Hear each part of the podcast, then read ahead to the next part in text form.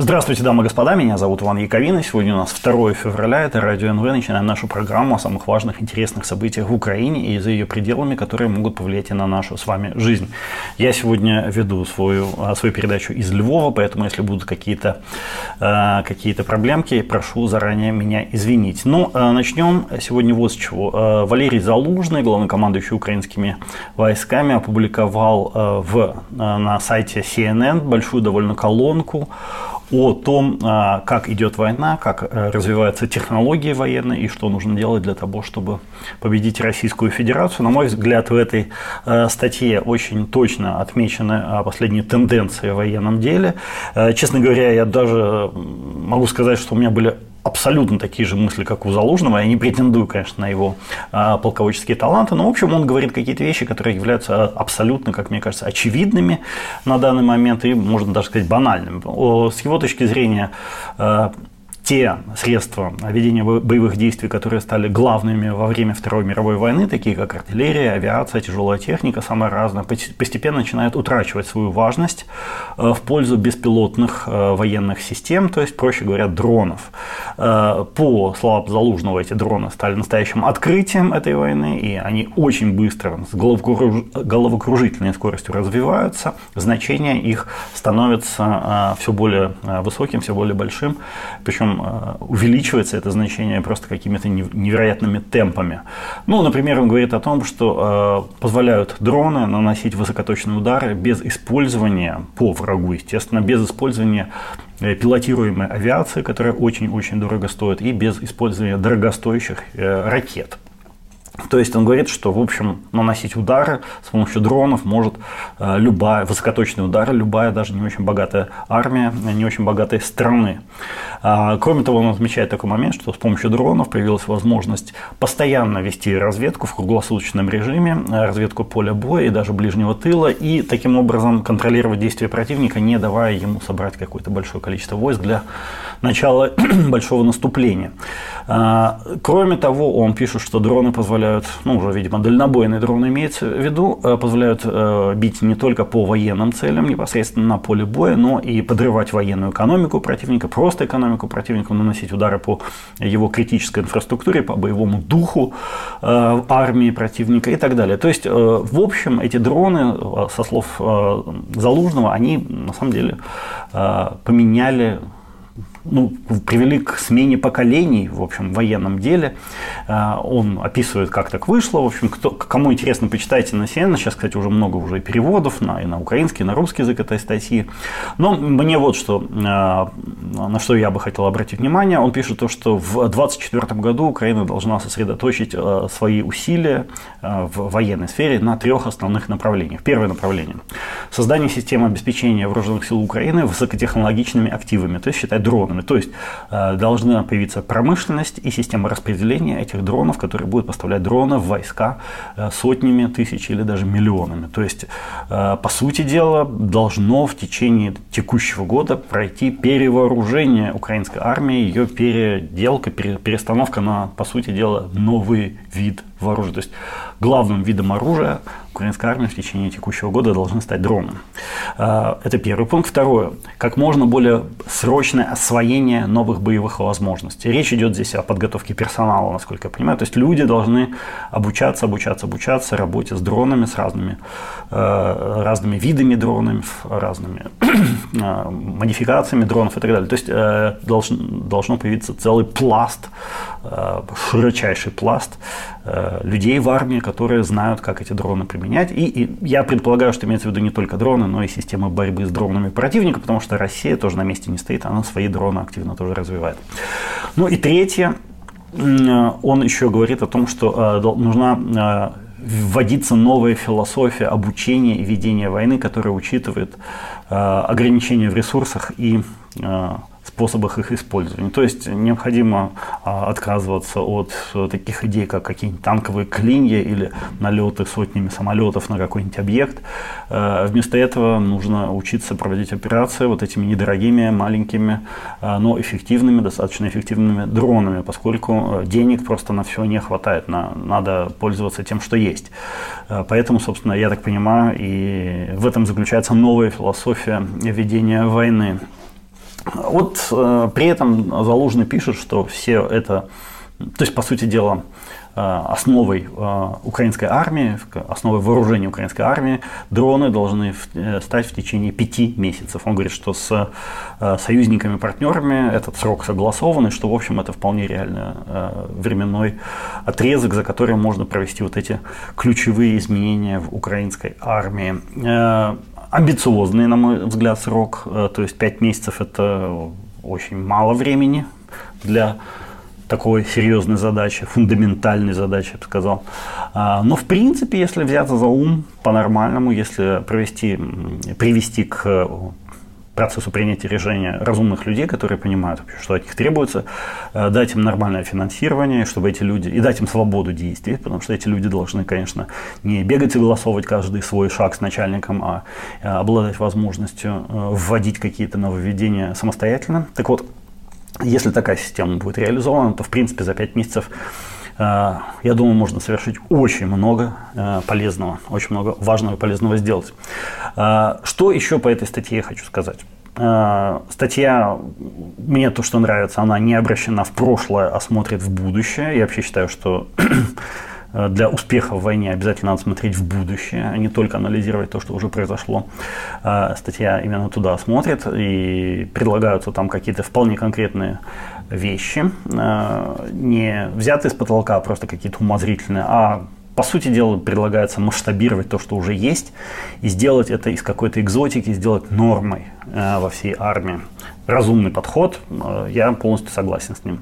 Э, мне еще понравилось то, что эта статья чисто военная, в ней вообще ничего политического нет, э, потому что Залужного, я знаю, его оппоненты обвиняют в политизированности. Нет, здесь в этой статье ничего политического нет, она абсолютно посвящена военным всяким вопросам, и, в общем, это правильно, потому что он, в конце концов, военный. Э, вышла эта статья на CNN, как я сказал, то есть на сайте CNN. Э, э, соответственно, можно из этого сделать вывод, что она рассчитана на американскую на западную шире аудиторию. И понятно почему. Потому что многое в реализации вот тех задач, которые Залужный, Залужный тут обозначил, будет зависеть от э, позиции Запада. Потому что технологии, комплектующие, деньги, в конце концов, заводы, то есть производственные мощности, которые делают, ну, не знаю, двигатели для дронов или лопасти для дронов, или, э, ну, лопасти, допустим, э, Украина сама может сделать, не знаю, камеры, или аккумуляторы. Есть ряд позиций, по которым Украина пока не может себя полностью обеспечить в этом дроностроительстве. И вот это все, конечно, должно э, в идеале э, быть западным. Сейчас многое из этого китайское, но китайцам э, нельзя на 100% доверять, во-первых. Во-вторых, китайцы в любой момент могут перекрыть. На самом деле они уже перекрыли, они уже объявили о запрете отправки в зону боевых действий любых своих дронов. Поэтому сейчас дроны приходится покупать окольными путями, комплектующие для их производства тоже окольными обычными путями это сложно, тяжело, нехорошо. Короче говоря, все это должно производиться либо на Западе у партнеров Украины, либо самой Украины. Для этого, конечно, нужна западная помощь, и для этого необходимо заинтересовать Запад в э, подобного рода решениях. Э, для этого, я так понимаю, э, Залужный и написал и опубликовал свою колонку именно на, в западных СМИ, то есть в, западно, в западном издании, для того, чтобы получить как можно более, быть услышанным на как можно более широкой аудитории именно на Западе. Потому что, да, действительно, э, если не получится заинтересовать Запад во всех этих нововведениях, то э, задача Украины по переводу своей армии, по сути дела, на новые рельсы э, будет гораздо сложнее, чем с помощью Запада. Ну, смотрите, что, почему это разумно вообще, и как мне кажется, это имеет смысл. НАТО сейчас по большому счету все-таки э, располагает армией прошлого. То есть, да, конечно, есть э, определенные элементы дронов и обеспечения дронами в западных армиях, но все-таки западная армия, по большому счету, это армия танков, пушек, самолетов, вертолетов. Э, да, у них есть высокоточное, очень хорошее оружие, те же Хаймерсы или что-то еще, но вот FPV дронов в таких количествах, каких, как, в каких они есть в российской или в украинской армии, на Западе нет. Поэтому я, конечно, может быть, преувеличиваю, но если там гипотетическую ситуацию возьмем, э, там украинская как полк украинский, вооруженный ФПВ дронами, если бы он столкнулся с полком, ну не знаю, э, давайте условной какой-нибудь страны возьмем, португальским, да, э, вооруженным тем обычным своим натовским вооружением, то украинская армия разбила бы португальскую в течение, там, не знаю, часа. Потому что у португальцев, условных, я говорю, я, ничего против Португалии не имею, наоборот, Португалия замечательная страна, а, потому что нет у них вообще никаких средств э, противодействия дрону. Их бы просто как это, пощелкали бы как орехи, и все, и все на этом быстро бы закончилось. То есть э, украинская армия сейчас, по сути дела, является армией будущего. Того будущего, на которое западные армии еще не перешли на эти новые стандарты. Э, они со стороны наблюдают за тем, что происходит, и пока еще, как мне кажется, не до конца осознают глубину изменений, произошедших в военном деле во время вот этой российско-украинской войны. А, поэтому, я думаю, заинтересовать Запад это очень а, важно, и это вполне возможно. То есть, смотрите, тут какая есть поле для очень широкого и обоюдовыгодного сотрудничества между Украиной и Западом. Ой, пардон. Запад может давать э, Украине деньги, технологии, производственные мощности для создания э, все более широкого и мощного флота дронов разных типов и образцов, а Украина могла бы дать Западу бесценный абсолютно опыт применения этих дронов, опять же, разных, э, разных назначений дронов, и разведывательных, ударных, и ФПВ, и каких угодно, а также противодроновых всяких систем в условиях максимально жесткого Э, и э, беспощадным, я бы сказал, а, противостояние с противником, который обеспечен также дронами и всякими антидроновыми штуками. То есть э, Украина дает опыт применения, Запад дает технологии и, ну, просто говоря, железо. И я думаю, что именно так должно выстраиваться сотрудничество между Украиной и Западом в ближайшее время. Собственно, Залужный примерно то же самое пишет, только другими, наверное, словами.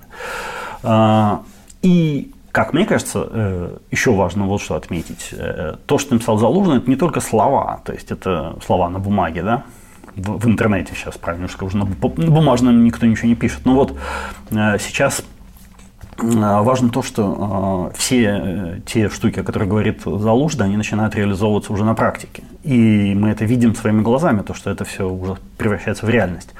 Ну, например, он, пишет в своей статье, что э, да, дроны позволяют наносить э, исключительно болезненные удары по экономическому потенциалу противника. И действительно мы видим, что сейчас украинские беспилотники каждую неделю или даже несколько раз в неделю наносят удары по российским нефтеперерабатывающим, нефтетранспортным э, и нефтеобрабатывающим, нефтехимическим предприятиям. Таким образом, они, конечно, наносят колоссальный урод российской экономике. Не чисто военным делам, а экономике. Почему? Потому что российская экономика в значительной степени зависит от нефти, э, ее переработки и экспорта продуктов переработки и также сырой нефти. То есть, э, да, э, дроны позволяют всю эту цепочку прервать и лишить Россию огромного количества денег. Это первое. Второе. Мы видим просто на поле боя, вот буквально пару дней назад, Э, пришла, пришел, был показан, продемонстрирован в интернете ролик, целый фильм, можно, фильм, снятый под Новомихайловкой, это к юго-западу от Донецка населенный пункт. Там российская колонна в, течение, в количестве полутора десятков единиц бронетехники пыталась наступать на украинские позиции. Там эту колонну заранее с помощью дронов обнаружили, с помощью дронов навели на нее другие дроны. И вот эти другие дроны, дроны Камикадзе, перебили всю эту колонну, плюс потом еще прилетели э, дроны со сбросами, добили э, раненых и кого-то еще и в плен взяли. То есть, на самом деле, по сути дела, украинские боевые летающие дроны уничтожили, роботы, по сути дела, уничтожили традицион, коло, традиционную колонну традиционной российской армии, созданную, ну, как бы, укомплектованную боевой техникой и пехотой э, обычного классического образца. То есть в сражении между роботами украинскими и э, обычной армией российской победили украинские роботы. То есть тут мы видим реализацию вот этого принципа того, что да, действительно, та сторона конфликта, которая обладает более высокоразвитой э, дроновой составляющей, та и побеждает. Это было видно уже прям вот наглядно, нагляднее не бывает. Ну и третий, э, третья история, которая тоже произошла вот на днях, это, конечно, уничтожение Э, российского большого ракетного катера «Ивановец» э, около озера Донузлав в Крыму, на западе Крыма. То же самое в, этом, в этой операции приняли участие несколько украинских, уже, правда, не летающих, а морских дронов, которые стоили, опять же, копейки. Помощью этих дронов был уничтожен корабль ценой в несколько десятков миллионов долларов. Плюс его команда – это около 40 человек. То есть, из всего этого мы видим то, что э, озвученные э, заложенным вещи, они, в общем, э, не, не просто разумные толковые, они уже реализовываются на практике. Сейчас пока это как бы начало процесса, это еще не, мы не видим его расцвета и м, пика, но мы видим то, что да, действительно, все это уже реализовывается и приносит очень неплохие результаты. Э, я повторюсь, я сам хоть, конечно, и не генерал, но я уже говорю, что давно говорю, что погибать, э, воевать, идти в атаку, геройствовать на этой войне, да вообще на любой войне должны не люди, а именно роботы, дроны. То есть с первого дня, вообще говоря, ну, с первых дней, наверное, не в первый день это говорил, но в первую неделю точно говорил то, что криком кричал, что нужно больше роботов, э, нужно больше дронов, нужно больше роботов, чтобы они помогали обычным людям вести боевые действия. Э, понимаете, техника сейчас развилась до таких, таких масштабов, до такого уровня, э, что многие задачи, которые раньше могли выполнять только люди, там, человек с автоматом, человек с биноклем, человек еще замаскированный там какой-то, или э, человек с, на танке или в самолете. Э, так вот, сейчас многое из того, что раньше могли выполнять люди или люди плюс техника, выполняют малюсенькие дроны. Или сами по себе, или с минимальным участием человека. Причем функции, которые выполняют дроны, становятся с каждой неделей буквально все больше и больше и больше. То есть на каком-то этапе человек с ружьем на фронте уже будет не нужен. Воевать будут люди, сидящие в кабинетах с большими мониторами и воевать будут руками дронов друг с другом. То есть сами они в руки оружие даже брать, скорее всего, не будут на каком-то этапе. Э, и сейчас, э, слава богу, что украинский генеральный штаб и украинский главнокомандующий это понял э, раньше, чем это поняли командующие российские, потому что российские командующие до сих пор оперируют дивизиями, полками, батальонами, там, значит, давайте 100 танков сюда, 100 РСЗО туда и так далее. А, это все устаревшее, это все, это, знаете, как если бы во, во время Второй мировой войны э, кавалерию там пускать в ход или каких-нибудь там аркебузиров или э, мортиры и пищали. Всю эту фигню, она уже устарела. Еще не безнадежно устарела, но э, с, каждой, с каждым месяцем устаревает все более становится никому не нужным и бесполезным. Э, ну и про Залужного вот еще что. То есть еще хочу сказать, что действительно очень-очень хорошо Украине повезло, что э, ее военные, ее э, главнокомандующий в данном случае, они реально оценили, оценили эту ситуацию, правильно ее оценили, во-первых. Во-вторых, уже организовывают кампанию поддержки Украины для реализации вот этого перевооружения, пере, перестановки украинской армии на новые технологические рельсы. Это супер-пупер хорошо в стратегическом смысле. А также Залужный попал в новости в контексте своего э, очередного, уже, по-моему, не первого по случаю, увольнения в кавычках. Его опять то ли уволили, то ли не уволили. А я, честно вам скажу, я не очень хорошо понимаю, что происходит в этой сфере. Это супер странный сюжет. Очевидно, есть какой-то конфликт у Залужного с президентом Украины или с кем-то из э, не знаю, окружение президента. Мне сложно сказать, у меня достоверной информации на этот счет нет. Я не хочу углубляться в подробности этой истории, но я хочу сказать одну простую, мне кажется, банальную вещь. В армии должно быть единоначалие. Приказы должны выполняться, и если э, в среде командования, среди командиров возникает конфликт, то э, ситуация вот этого конфликта становится вредной даже опасной для Украины. Конфликта быть не должно, его необходимо прекратить. Не должно быть конфликта. Это вопрос жизни и смерти. Как прекратить? Другой вопрос. Я думаю, всем понятны методы прекращения конфликтов, в армии особенно. А, и даже если это неприятно, нехорошо, прекращать конфликт надо. Это никуда не годится ситуация, когда, во-первых, конфликт существует, а во-вторых, а, об этом конфликте знают посторонние, в том числе и противники. Это не так быть не должно. Про Ивановец хочу сказать, про вот этот э, э, ракетный э, катер, который утопили э, на западе Крыма. Оказывается, главной задачей этого корабля было обеспечение блокады Одессы. Ну и одесских портов, не, не только самой Одессы, портов рядом с Одессой. Э, по сути дела, он должен был запереть Одессу и не отпускать туда торговые суда иностранные, а также не выпускать э, суда из Одессы. И вооружен для этого Ивановец был противокорабельными ракетами, собственно, призванными топить непослушные корабли. Тем не менее, э, еще даже до того, как этот Ивановец утонул, Одесса вышла на довоенные показатели по экспорту своей, э, то есть по экспорту, по объемам экспорта продукции, зерна, стали и так далее. Таким образом, мы можем уже достаточно уверенно говорить, что Украина по факту уже выиграла сражение за свою часть, за западную часть акватории Черного моря. А Черноморский флот России оттуда выбит, он не может там ничего делать, он может регуляр, там, регулярные операции проводить там не в состоянии. Иногда он туда вылезает, э, чтобы хоть что-то там показать свое присутствие, но э, российские самолеты над западной частью сбивают регулярно, и, как видимо, вот уже и корабли топят практически каждый месяц.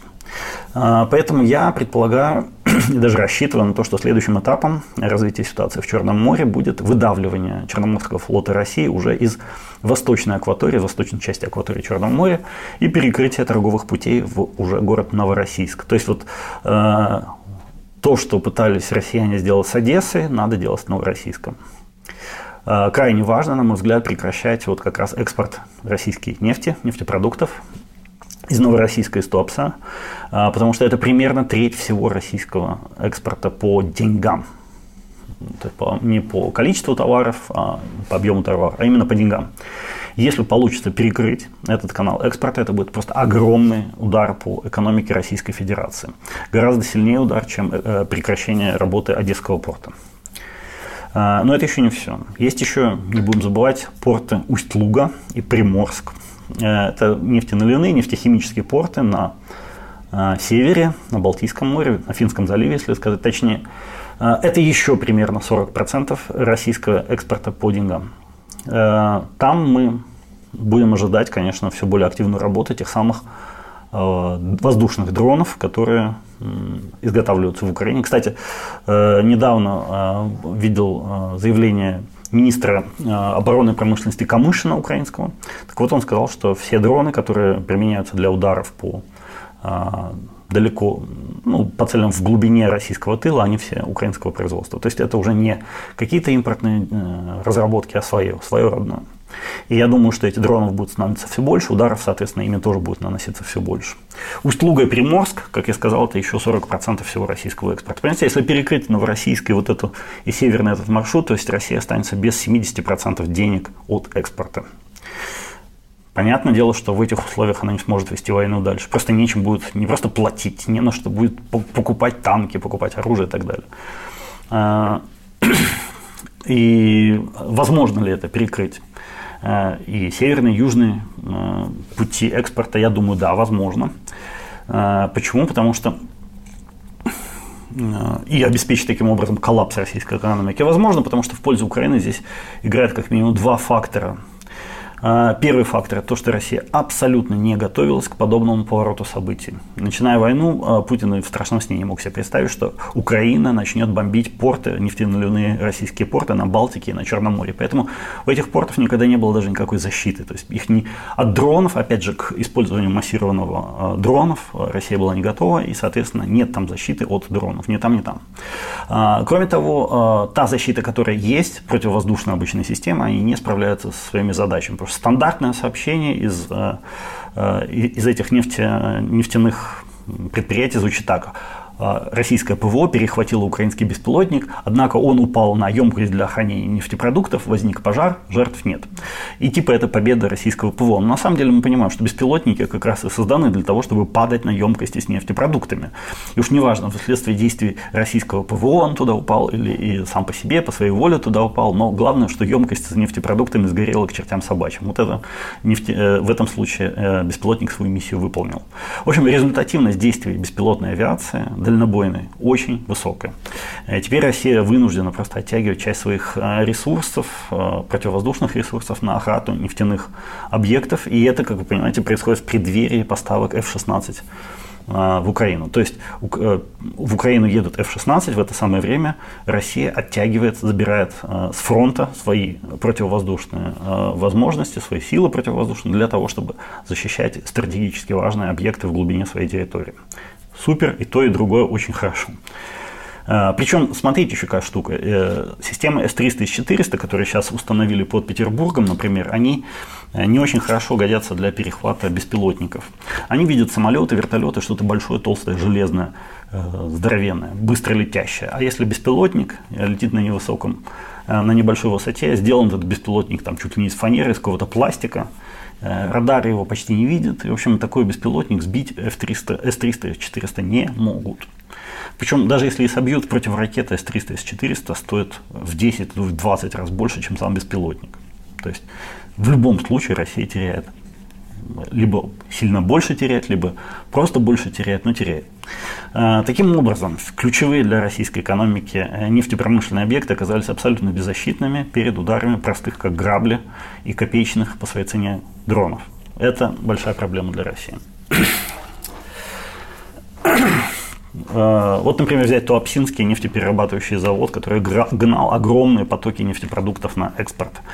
Это сотни миллионов долларов в год, и этот э, НПЗ сейчас не работает. То есть ударили по нему уже, не знаю, неделю две назад, может даже уже три недели назад, и он до сих пор не работает. Терминал, э, завод и терминал Э, по переработке э, газового конденсата и э, отправке на экспорт продуктов из этого газового конденсата. В Усть-Луге терминал, завод тоже не работают после нанесенного по ним удара. Россия из-за этого несет просто гигантские убытки.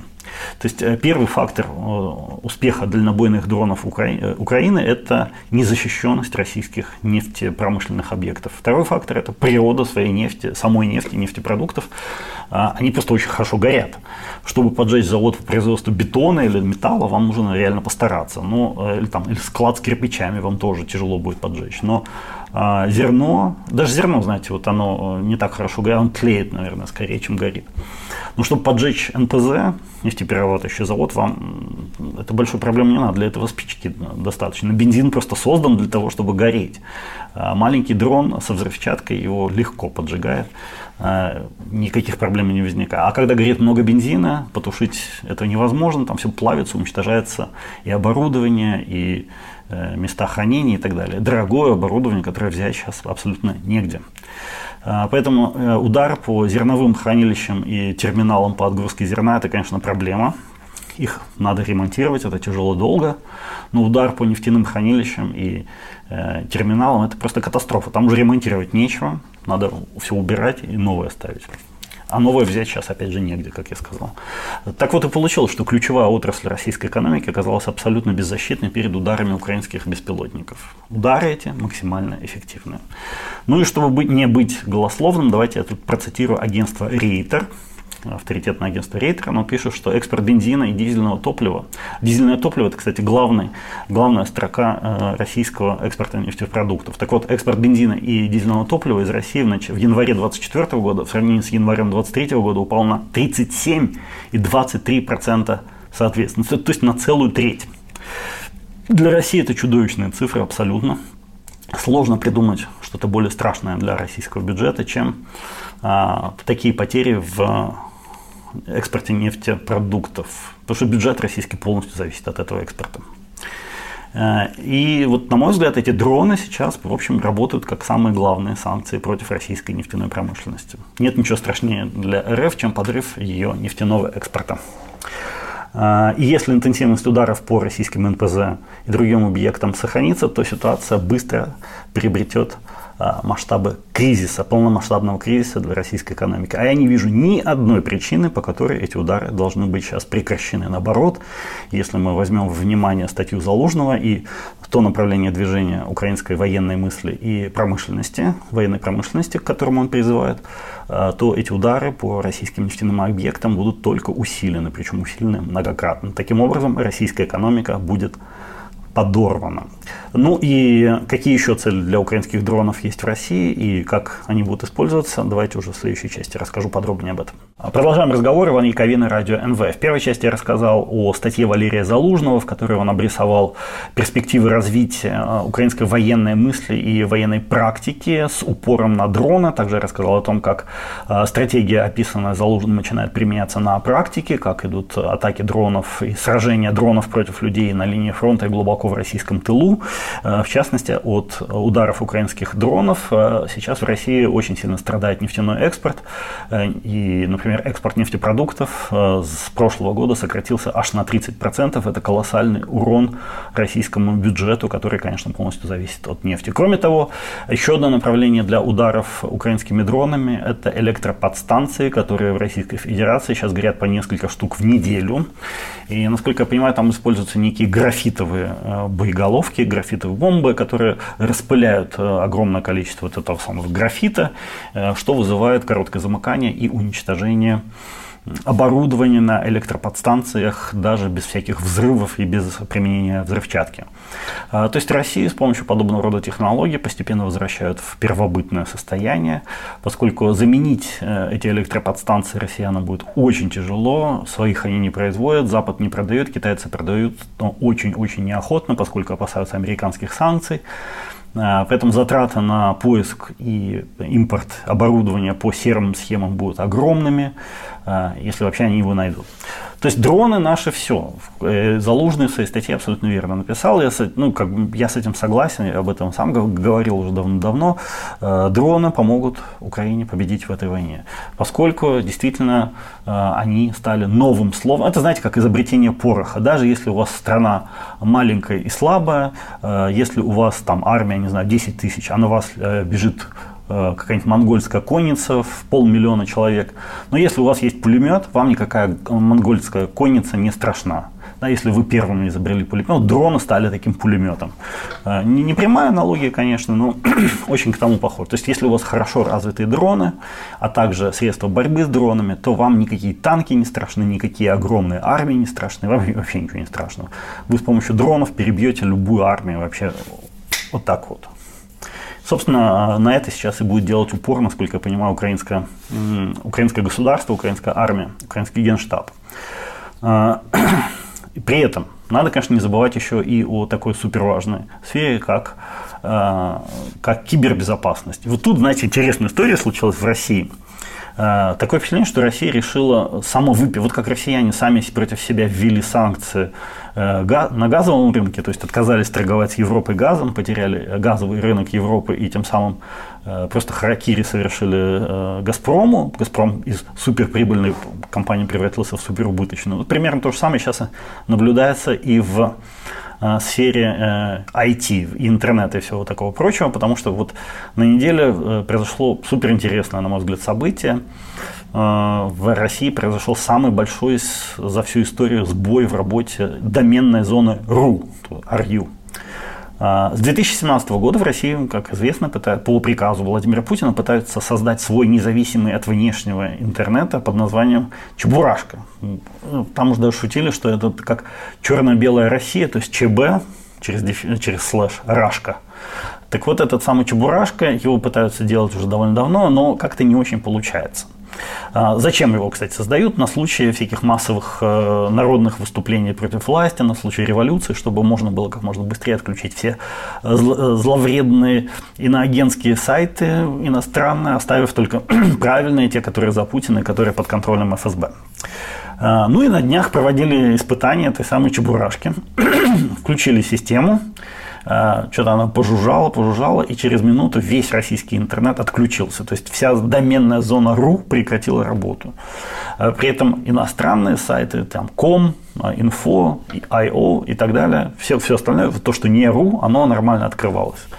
То есть, э, я уж не знаю, что там за специалисты сидели, но они сделали все ровно наоборот. То есть, они не все иностранные сайты отключили, а все российские вырубили. То есть все то, что под контролем а, ФСБ. Этот э, сбой Рунета стал крупнейшим за всю историю. И даже, вот как пишет э, коммерсант, что заставил недоумевать даже чиновников правительства. База пишет, что в Кабмине, то есть в правительстве России, состоялось экстренное совещание. Но в чем причина случившегося, пока установить не удалось. А, к расследованию решили привлечь Федеральную службу безопасности, то есть ФСБ, от которой ждут предварительных результатов к 2 февраля, ну, то есть к сегодняшнему дню. Не знаю, есть ли там эти предварительные результаты, но э, мне кажется, в этой всей истории с интернетом показана фундаментальная проблема всей российской власти нынешней. Это полная стопроцентная некомпетентность при реализации хоть, хоть сколь-нибудь сложных проектов. То есть они тупо ничего не умеют делать, вот если совсем просто говорить.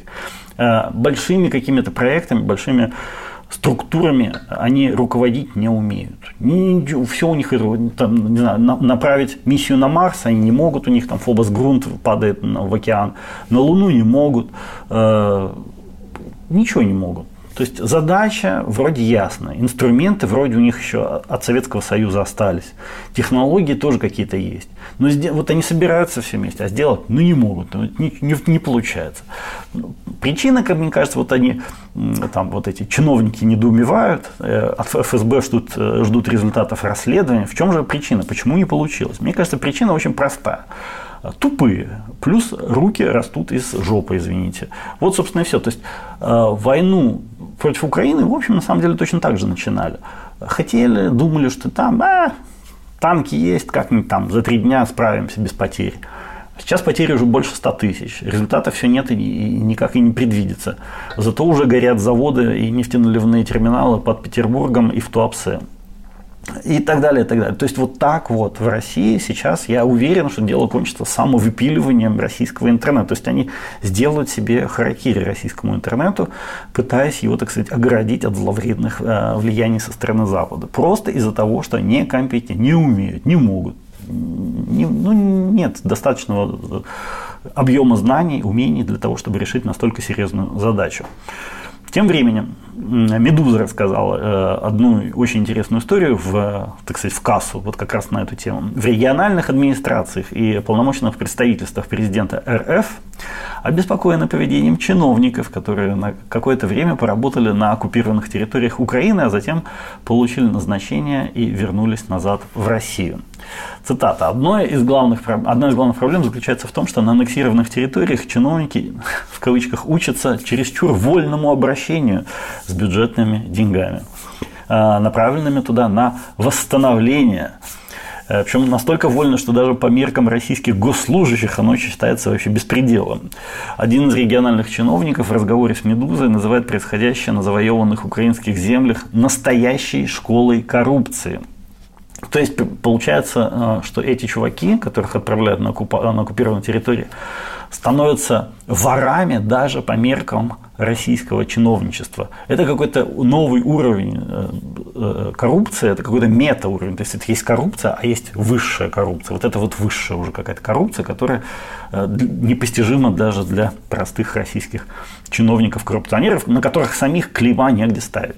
То есть это что-то невероятное цитата, там бабла много, просто завались, а контроля никакого нет. Схемы провернуть легко, есть желающие из местных в этом помочь. Все плохо, обстрелы, очень просто скрыть огрехи, даже если денег много просто украли объясняет еще один источник, знакомой ситуации. То есть выделяется миллиард на восстановление, условно говоря, какой-то дороги, э, миллиард полностью разворовывается, и потом говорят, ну, украинцы нанесли удар по дороге, все, нет больше дороги, извините хотя никто там к ней не прикасался к ее восстановлению.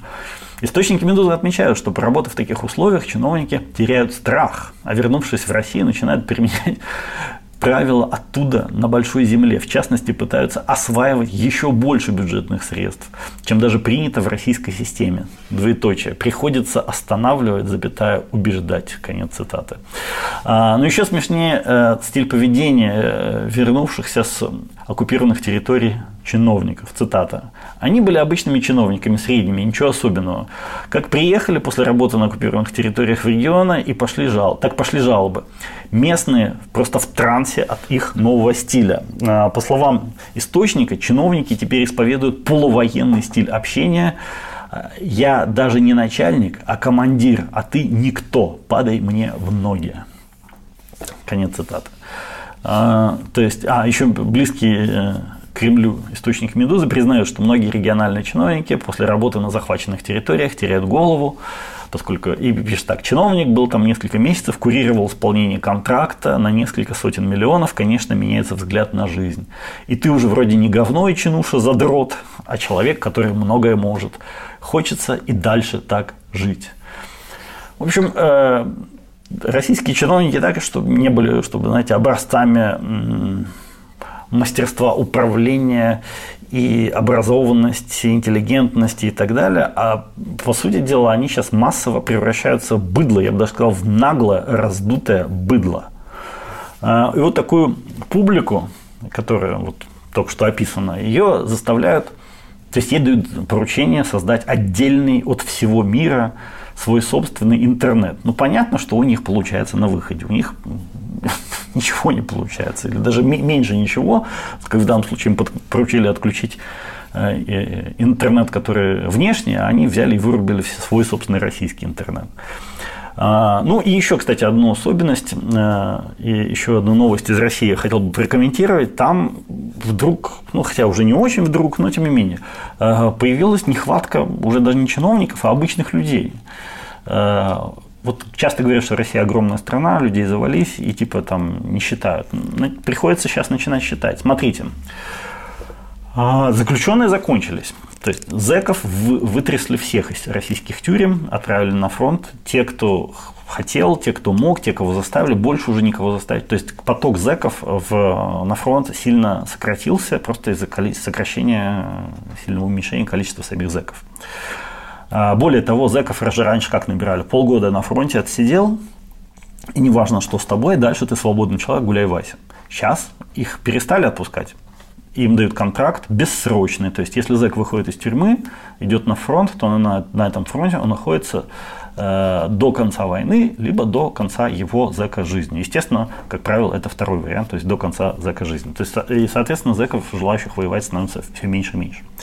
После зэк, когда зэки кончились, стали набирать асоциальные элементы, это всякие бомжи, алкаши, наркоманы и так далее. Эти закончились еще быстрее, просто потому что у них плохое здоровье, как правило, они долго не живут, и они вообще плохо приспособлены для э, выполнения любой высшей нервной деятельности. То есть толку от них ноль, они погибают первыми или просто умирают. И, в общем, нет. Все, эти тоже быстро. Ну и дальше Госдума вступила в дело, говорит, надо поднять призывной возраст до 50 лет для тех, кто получил российские паспорта, то есть для иммигрантов. Иммигранты в России, как раньше, ждали до 27 лет, э, до, пока заканчивается призывной возраст у них, и потом получали российский паспорт. Сейчас вот призывают их э, поднять им до 50 лет, чтобы их набирать в армию. Пока еще не принято решение, но об этом думают очень серьезно. Сейчас я думаю, что огромное количество российских мигрантов с этими российскими паспортами, точнее, которые ставшие россиянами эти мигранты, они побросают паспорта, посжигают и поубегают в свои центральноазиатские страны, откуда они в основном приехали. Дальше.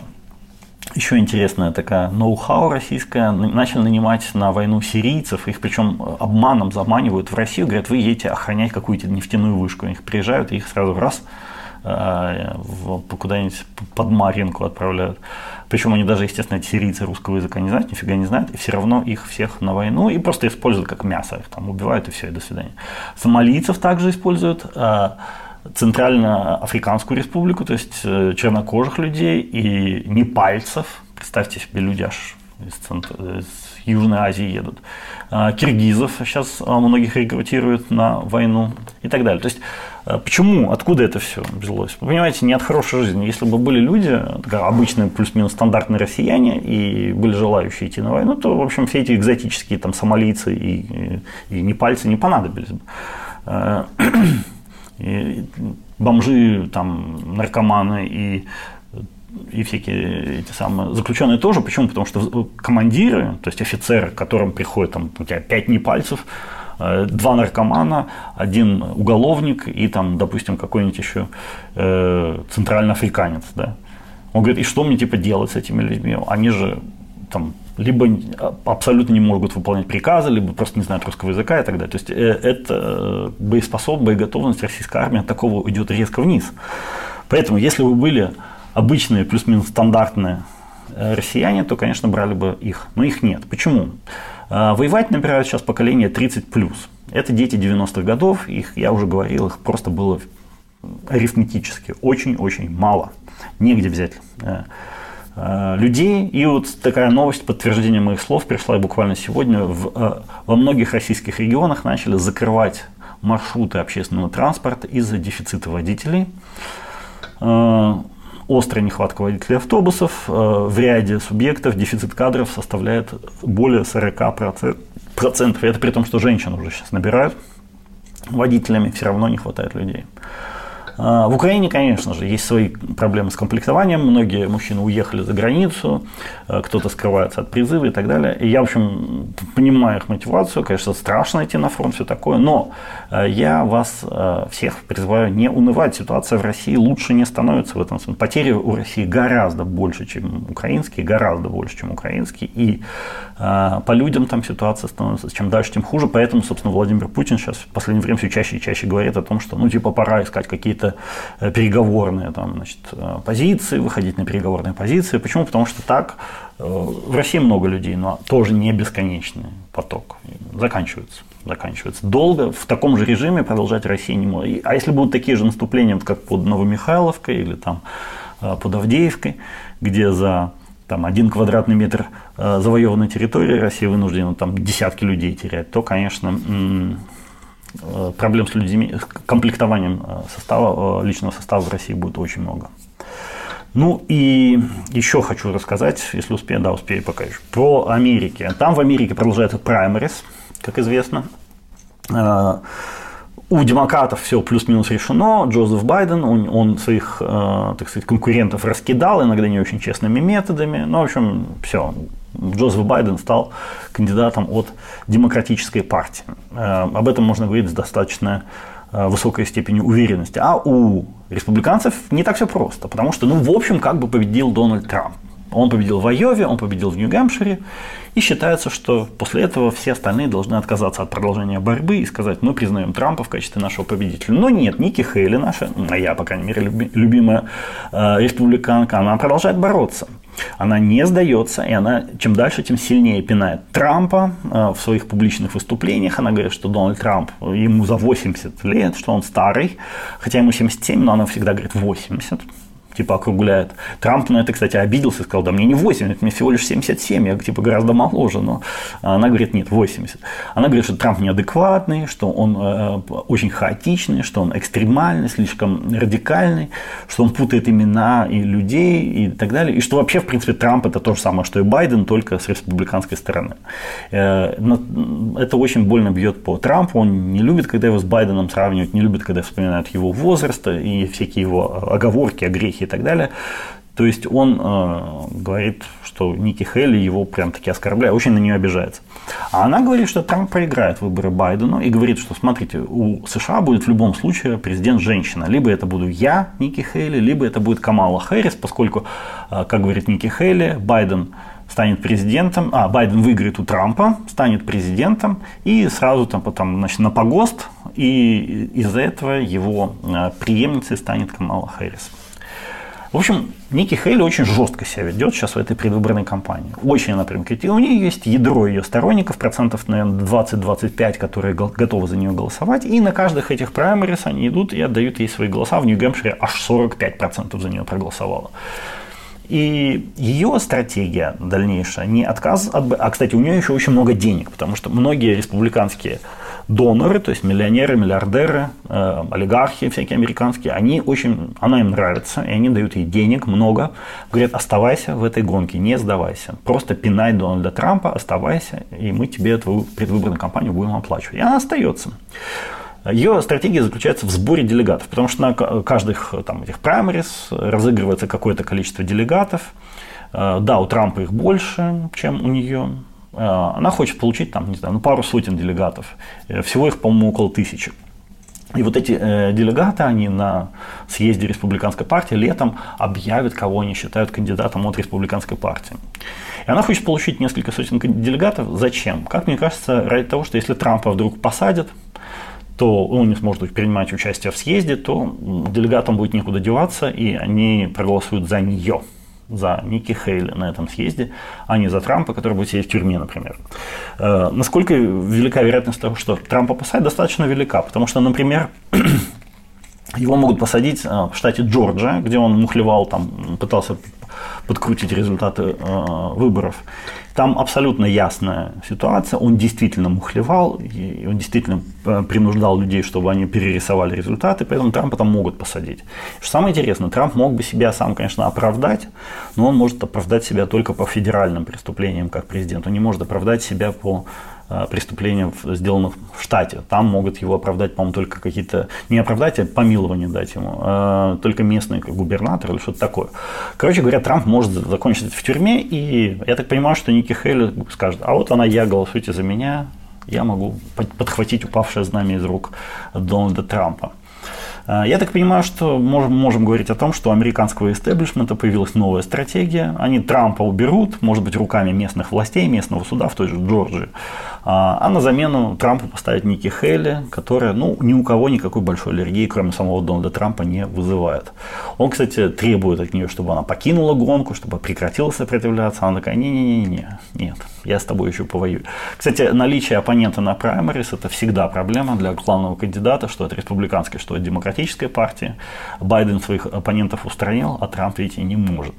В общем, дело идет э, к тому, на мой взгляд, что Трампа все-таки так или иначе не мытьем, так катанием отстранят от участия в выборах, э, не дадут ему стать президентом. Очень уж он страшный для американского истеблишмента. И тогда Ники Хейли выходит на выборы против Байдена. Байдена на одной левой делает с двузначным перевесом по всем вопросам и становится первым Э, в США президентом женщиной.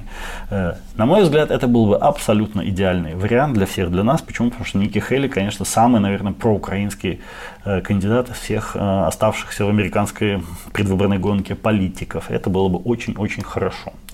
Ну и последнее, что я хочу сказать сегодня, я хочу призвать вас жертвовать на дроны. Будем, так сказать, в исполнении планов украинского военного командования усиливать дроновую составляющую украинской армии. И вот сейчас я веду сбор на дроны для 95-й э, десантной бригады.